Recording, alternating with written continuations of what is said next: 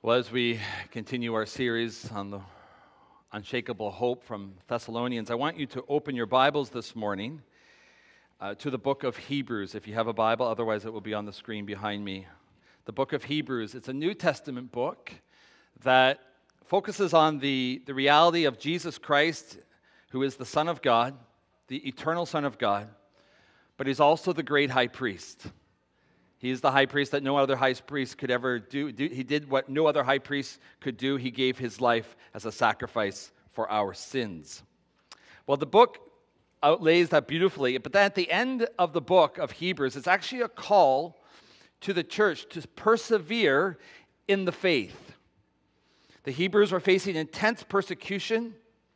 And what the author to the Hebrews does is says, you know, look at, listen, there are others who have faced persecution before you. These are part of the kind of the, the hall of fame of faith, you could say. These have gone before you, holding on to the faith in, in, in trials. And then he says at the end, through all those trials, we have this great cloud of witnesses who are, in some sense, spurring us on in the faith in whatever context and whatever suffering we are enduring. So he picks that up now in chapter 11, 11, beginning at verse 32. Let's read that to 12, 3. He says, And what more shall I say? I do not have time to talk, to talk about Gideon or Barak, Samson and Jephthah. These are judges. About David and Samuel and the prophets who through faith conquered kingdoms, administered justice, and gained what was promised. Who shut the mouths of lions, quenched the fury of the flames, and escaped the edge of the sword whose weakness was turned to strength, and who became powerful in battle and routed foreign armies. Women received back their dead, raised to life again. There were others who were tortured, refusing to be released so that they might gain an even better resurrection. Some faced jeers and flogging and even chains and imprisonment. They were put to death by stoning. They were sawed in two. They were killed by the sword. They went about in sheepskin and goatskin, destitute, persecuted, and mistreated. The world was not worthy of them. They wandered in deserts and mountains, living in caves and in holes and in the ground. These were all commended for their faith, yet none of them received what had been promised, since God had planned something better for us, so that only together with us would they be made perfect. Therefore, because this is all true. Since we are surrounded by such a great cloud of witnesses, let us throw off everything that hinders and the sin that so easily entangles. And let us run with perseverance the race marked out for us, fixing, fixing, fixing our eyes on Jesus, the pioneer and the perfecter of faith. For the joy set before him, he endured the cross, scorning its shame and sat down at the right hand of the, of the throne of God. Consider him who endured such opposition from sinners, so that you will not grow weary and lose heart. You know, this encouragement, we're going to get to Thessalonians soon, but this encouragement just from Hebrews, from the book of Hebrews, is, is also meant for us today. Though we live in a different age. But I don't think you need to look very, very far to see on the clouds of the eastern front darkness forming in these clouds against Christ and his church, even in the Western world, which has enjoyed great safety over the years. And what I mean is this we are entering a season in Western culture where our faith in Jesus Christ, rooted in the pages of this book, are going to be tested more severely. There's a growing pressure from our society to question our faith if we hold to this book, this Word of God, as authoritative, as truth. This week I, I read an alarming, an alarming statistic. Wish I could speak as well. That 44% of Americans, and I believe the number might be higher in Canada, find our Christian liberties, like what we're doing here, corporate worship, the public service where we preach the Word of God, where we defend and hold to a biblical definition of marriage between one man and one woman, where we try to protect the sanctity of life in the womb. 44% of Americans, maybe more in Canada, see this liberty, this decision to hold on to this word as a threat to the freedom of our society. 44%.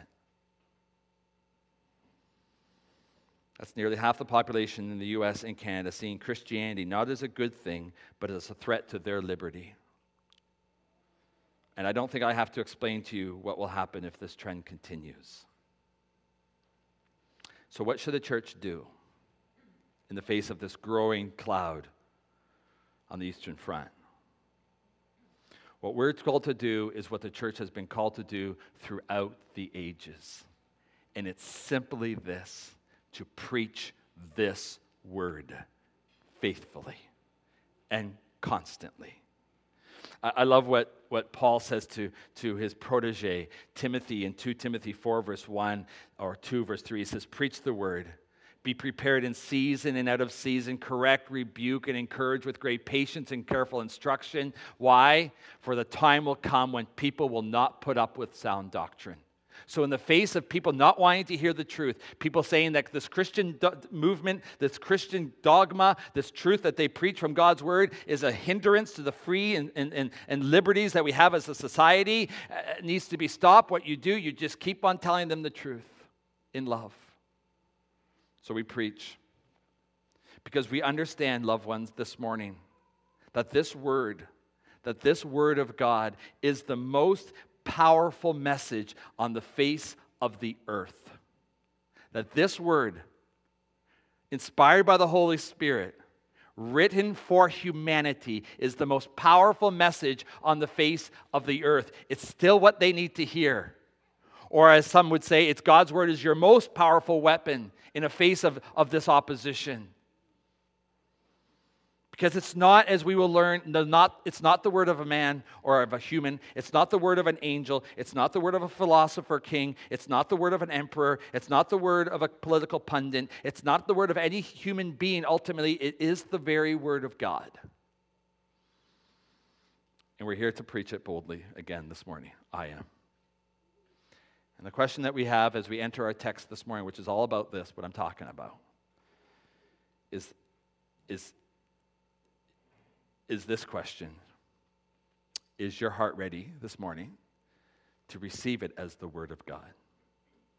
And if it, you say, yes, it is ready to receive it as the Word of God, what does that mean in, the, in, in, in your daily life? What does it mean that the Word of God is coming into your life and, and, and doing a work in there?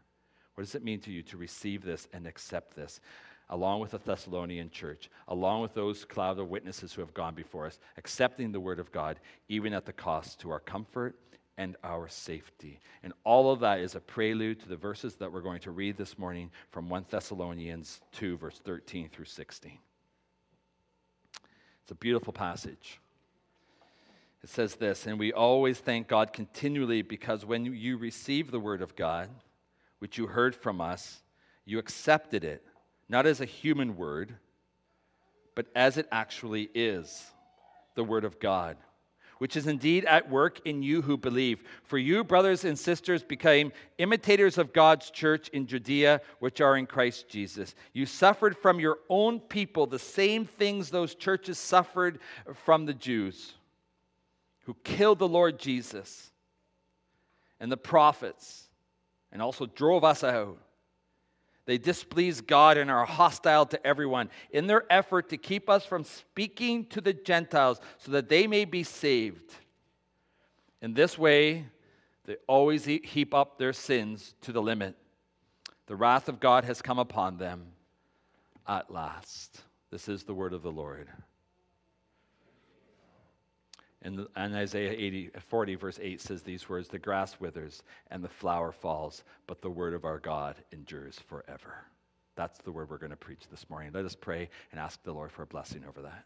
Father in heaven, we thank you. We thank you that when everything else fades away, when the flower falls, we thank you, Lord, that your word endures forever.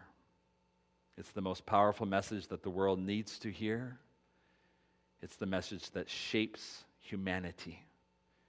It's the message that prepares humanity for their eternity.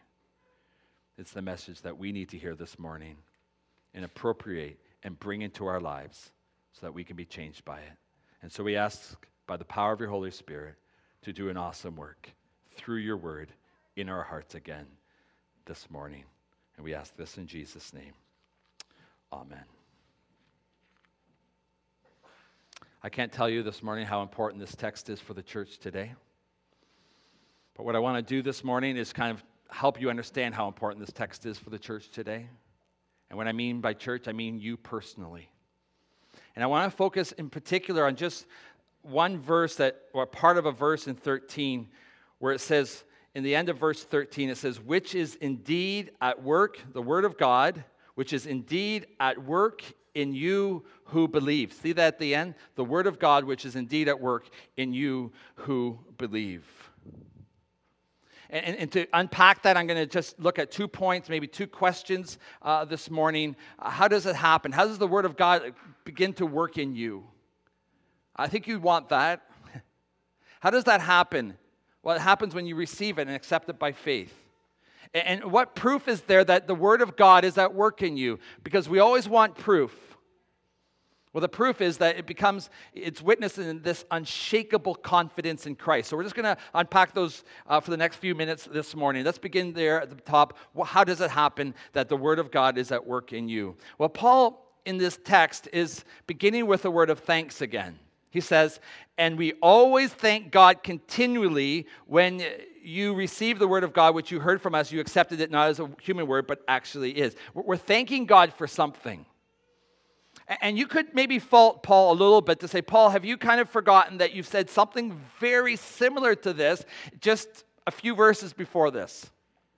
In, in chapter 2, in chapter 1, verse 2, he begins by saying these words. He says, We always thank God for all of you and continually mention you in our prayers.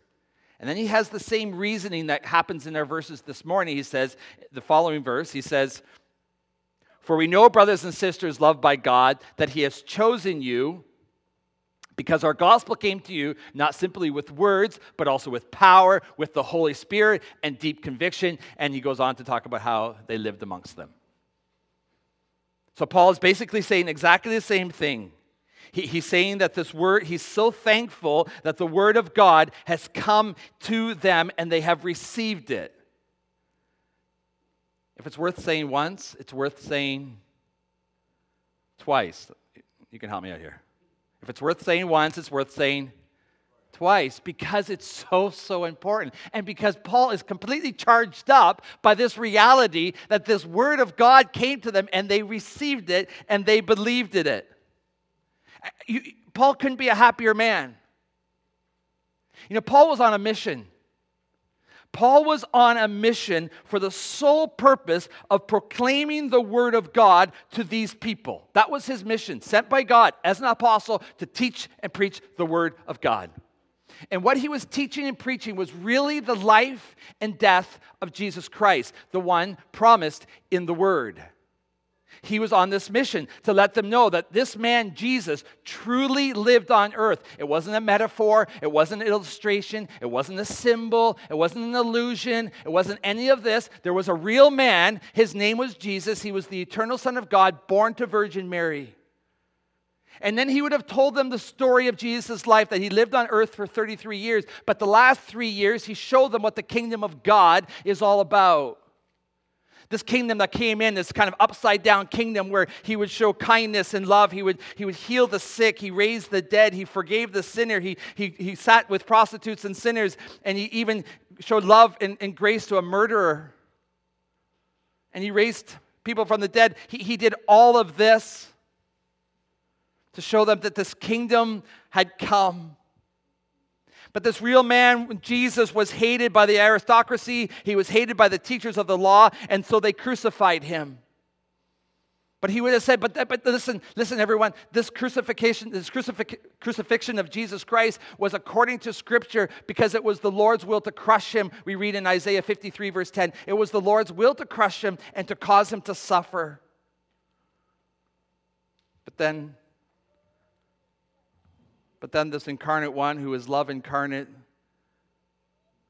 broke free from the death grip. Death could not hold him. And after three days, he, he, he, he defeated death. He defeated the power of the devil. He defeated hell. He did that all for you.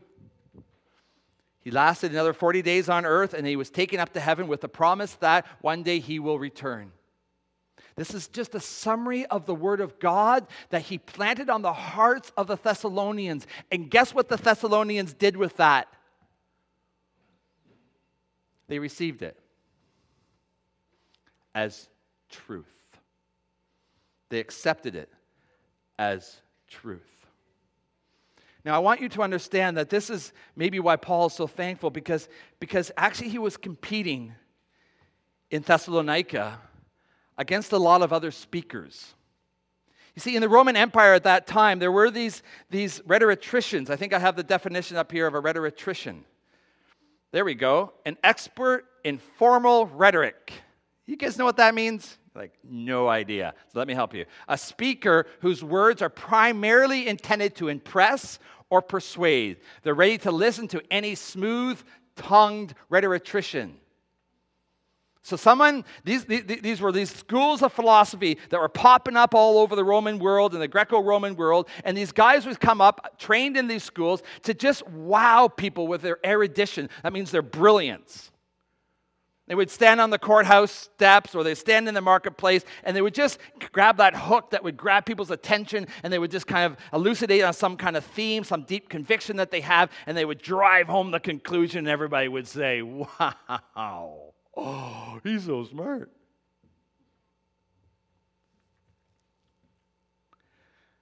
They were the Jordan Petersons, the Tucker Carlsons, the Oprah Winfreys of yesteryear who wow their audience with their erudition. And some of their erudition is extremely helpful. I get it. Paul was competing against that. And Paul says in, in 1 Corinthians 2, he said, I didn't come with any eloquence, I didn't come with any wisdom. All I did was come with the conviction that this is true, that the Word of God is true, and you need to listen. He comes with this deep conviction that the Word of God is true. It's a simple message of salvation, it's inspired by the Holy Spirit. And Paul says, I'm just so blown away that you received this and accepted it. This could be nothing but the power of the Holy Spirit. If I can't compete against these great philosoph- philosopher kings who can stand up and, and, and, and wow the audience, and I just come in simply in my rags and talk about Jesus, and you believe that, that's a miracle. That's an absolute, absolute miracle. It's the same miracle that happens here when I preach the gospel. And, and some of you receive this gospel. Many of you receive this gospel as gospel truth. That's just an absolute miracle by the power of the Holy Spirit. And that's why Paul says, I am just so thankful for you. Because they did two things with this word. And I'm just going to explain this to you very briefly. They received the word and then they accepted it. You say, well, what's the difference? One builds on the other, you could say. The, the, the, receiving of the word is kind of what you're doing right now when you just sit under the preaching of the word. You take it in at face value and you're willing to listen to the end. There's a picture of a, a, us market preaching in Papua New Guinea. And it would be like this is my colleague who took over for me. We'd be sitting there preaching the word, and, and people would just listen. They were receiving it. And, and, and when they would stand up and, and leave, I'm like, oh, where are you going, bro? I always feel a little insecure because they're no longer receiving the word. We're not insecure, maybe sad, maybe better word. But they were listening, they were receiving the word. But receiving the word is not enough. They need to accept the word. And to accept the word is to embrace the word and to take it in as your own to, as it were, to receive the word twice, to, to take it in in your mind and say, you know what, this, this kind of makes sense, and allow it to filter down into your heart and resonate there and stay there in the grip of your life, right in your heart, to say, this is truth. This is going to change me. Maybe I can use this as an illustration just to bring in the children of this in the service. Children, I wonder if you've ever received a invitation um, for a birthday party that might have looked like this. This is the, the quickest thing I could find on Google search.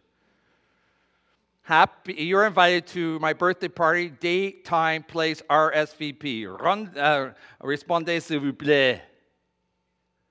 That means respond, please. Now, you receive this from your friend at school or on uh, teach or whatever program that you're a part of, and, and, and, and you say thank you, and you take it home. That's receiving the invitation. You get it? What happens when you ghost your friend now? Which kind of happens sometimes in our church, I've realized, amongst one part of the demographic here. Like, you know, I think millennials are better at than others, but they kind of sometimes ghost you. I don't know why. Anyway, that's a totally different story. I'll preach about that later. RSVP, you don't RSVP. You stay home. You don't say thank you. You don't write, I'm coming. You stay home. You've received it, but you have not accepted the invitation. Now, children, how would you accept this invitation? Help me out here. How would you accept this invitation? Any ideas? Yes. Amen. You guys hear that? You actually have to go. To receive this invitation is one thing. To accept it is to step out of your house, ask your mom or your dad to drive you to your friend's place and say, I'm going to go to this birthday party. And your mom's like, I'll get a gift and I'll look, I'll look after you.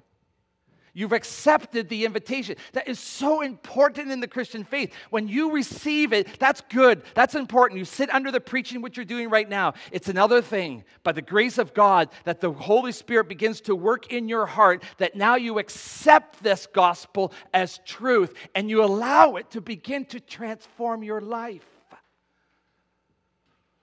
Paul says, the gospel that was at work in you who believe. That idea of work is energe, which is a Greek word for that's almost always used in the New Testament for God at work. His energe, his energy in us is when we receive this word at face value and allow it to change us. The text that's kind of comparable to that in this idea of energy and power is taken actually from 1 Corinthians 2. And, and as I said, Paul was writing Thessalonians from Corinthians. And so if we can get this text up, 1 Corinthians uh, 2, verse 2, it says, For I resolved to know nothing while I was with you except Jesus Christ and Him crucified. I came to you in weakness with great fear and trembling. My message and my preaching were not with wise and persuasive words. We talked about this, but listen, but with a demonstration of the Spirit's power the energy, the dynamis, the dynamite of Christ in us. That's what he's talking about. And so I wonder this morning if that dynamite, that power of God's word, is at work in you. You know what the word wants to do with you, even this morning? He wants to change you. Through His Word, the Lord wants to chisel away at the lies that you believe about God, about yourself, and about others and expose the truth. Through His Word, He wants to crush our pride, our self reliance, and make us realize that we are in desperate, desperate need of a Savior. Through His Word, He wants to cut out the sin in our lives, the sinful patterns in our lives, the addictions in our lives that keep us in bondage, so that we can begin to experience the joy that we have in Christ with a clear conscience. Through His Word, He wants to sand off the edges of our character, kind of that rough edge of our character the unkind self, the unloving self, the impatient person, the rude person, the vulgar. He, he wants to sand those away through His Word. Through His Word, He wants to mold and make us as a beautiful people who are filled with the Spirit of Christ and shine like stars in this dark universe. That's what He wants to do in your life with His Word. That's one reason we need to be under the word. That's why we need to be hearing the word preached to us so that God, through his Holy Spirit, can take the words that I am sharing, place them into your heart, show that they're truth, make sure that they're truth, and apply them to your life. That's why you need to be meditating upon the word. That's why you need to be memorizing the word. That's why you need to be reflecting on the word, teaching the word to your children. I tell my kids regularly to read the word. Why? Because it's going to change you. And that's why you're here this morning. You're making a promise to God and His church that you're going to teach little, teach little Jack the word. So it changes him. So that old nature that is indelibly stamped on him will be changed by the power of the word, and that he'll come to know Jesus as his Savior and one day confess him. But you got to get busy teaching the word. Parents, don't give up. Don't give up. It's the most powerful message the world has ever known and ever needs. It's the word of truth, it's the word of God. You need to teach that upon your children. You need to train them in that word so that they know Christ and what he's done for them. That's how it happens here. Here's what's the proof? What's the proof that there's this at work in you? How do you know if the word of God is at work in you?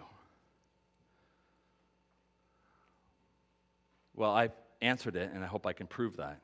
It is witnessed in this unshakable confidence in Christ. It's witnessed in, in, this unshakable confidence in Christ. I'm getting this from verse 14. It says, For you, brothers and sisters, became imitators of God's church in Judea, which are in Christ Jesus. You suffered from your own people the same things those churches suffered from the Jews, who killed the Lord Jesus and the prophets and drove us out. I think maybe the clearest proof that the Word of God is at work in you is this that you desire to pursue Jesus at whatever the cost to self. I believe that the clearest proof that the Word of God is in you is that you have this unshakable confidence in Christ that even if the whole world is shaking, you are secure because He is secure. I believe that the clearest proof of the Word of God is in you is that you're willing to deny yourself anything it takes so that He becomes your all in all. He says you became imitators. He's used this before. Remember, he talked about them imitating Paul in the chapter before this and imitating Christ, and then they became models of, of, of, the Christian faith in Achaia and Macedonia. He's like, You guys are models because you're imitating me and Jesus. but now he goes on in verse 14 to talk about them mimicking or modeling or imitating the church. Why?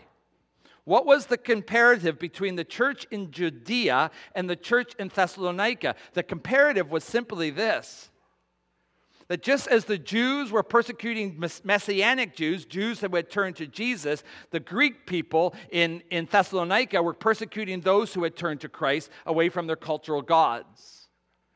And the intensity of the persecution seemed to be very, very similar, so that Paul could say what he said here you suffered for your own people the same thing those churches suffered from the Jews.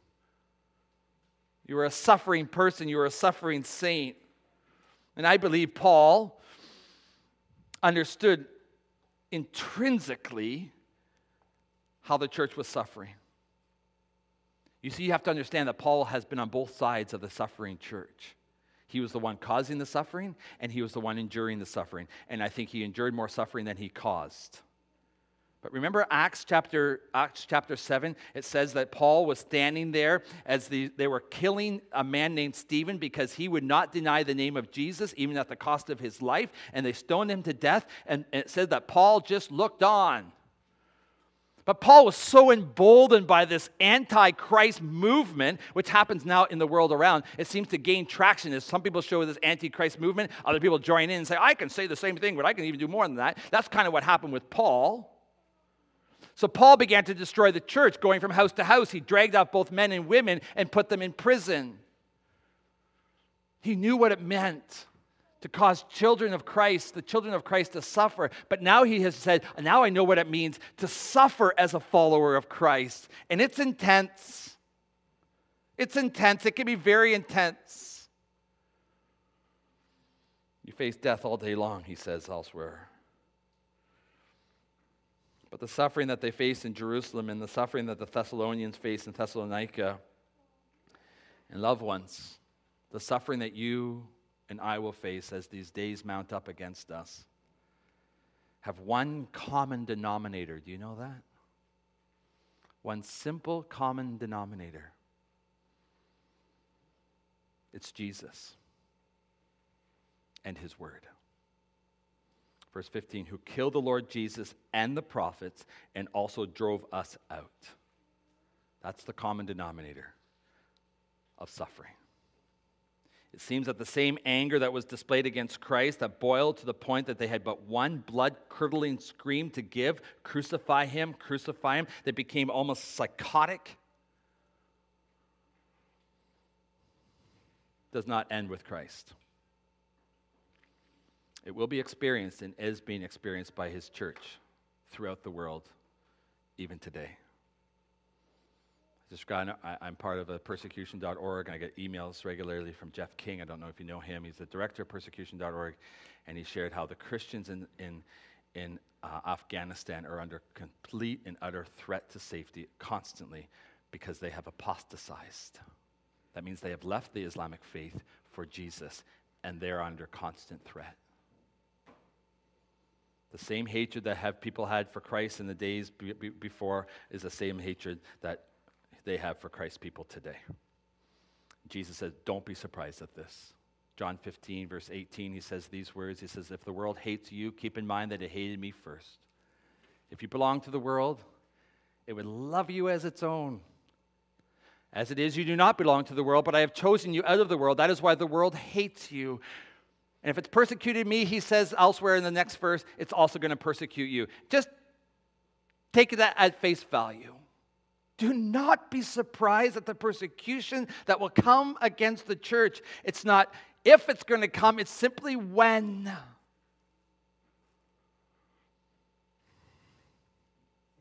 You say, well, that's a pretty heavy message for Thanksgiving Sunday, Pastor Ian. You're going to be persecuted if you allow the name of Jesus to fall on your lips and you take this word as authoritative, as gospel truth, and you're not going to play with some hermeneutic that tries to change its value and its truth. You say, well, that's a pretty heavy message, Pastor Ian. But the opposition against the gospel will not go away if we put our heads in the sand and just sing about a nice, clear, sunny day. But the days are coming to believe in Jesus and his word will come at a cost to you. Mark my words. But notice how Paul starts this passage, and I think it's very, very important that he starts this way. He says, I, I'm just so thankful. I'm just so thankful. I can't stop telling God how thankful I am for you. I just want to tell him again. I'm so thankful. Because they were persecuted for their faith? No, that's kind of sadistic. Paul's not thankful for the persecution in, in as much as he's thankful that the Spirit of Almighty God has entered these people, that they're willing to be persecuted for the name of Christ. That's what brings him thanks. Persecution or not persecution, that's notwithstanding. The fact is that they have embraced Christ, that they're willing to live for him and die for him because he is so real to them. That's my prayer for you. That's my prayer for this congregation. That was my prayer for the people I preached to in Papua New Guinea. Not that they would be persecuted. Maybe that would be good for them. I don't really know. But that, that Christ would become so real to them by his Holy Spirit that they were changed by the power of this reality. That's my prayer for you as we celebrate our Thanksgiving meals that Christ is in you, the hope of glory, that His Word is shaping you, changing you, making you more like Jesus. And I just want to close with these words from Hebrews 12, verse 1 through 3, because I think, you know what? We need to be encouraged in this. If not now, bank it for a later day where you need to be strongly encouraged in the faith in the face of opposition. This is so beautiful. Therefore, since we are surrounded by such a great cloud of witnesses, others who have gone before us, who have not denied the faith in the face of severe trials, let us throw off everything that hinders and the sin that so easily entangles. The word will help you do that. It'll expose your sin. Don't you worry. And let us run with perseverance the race marked out for us.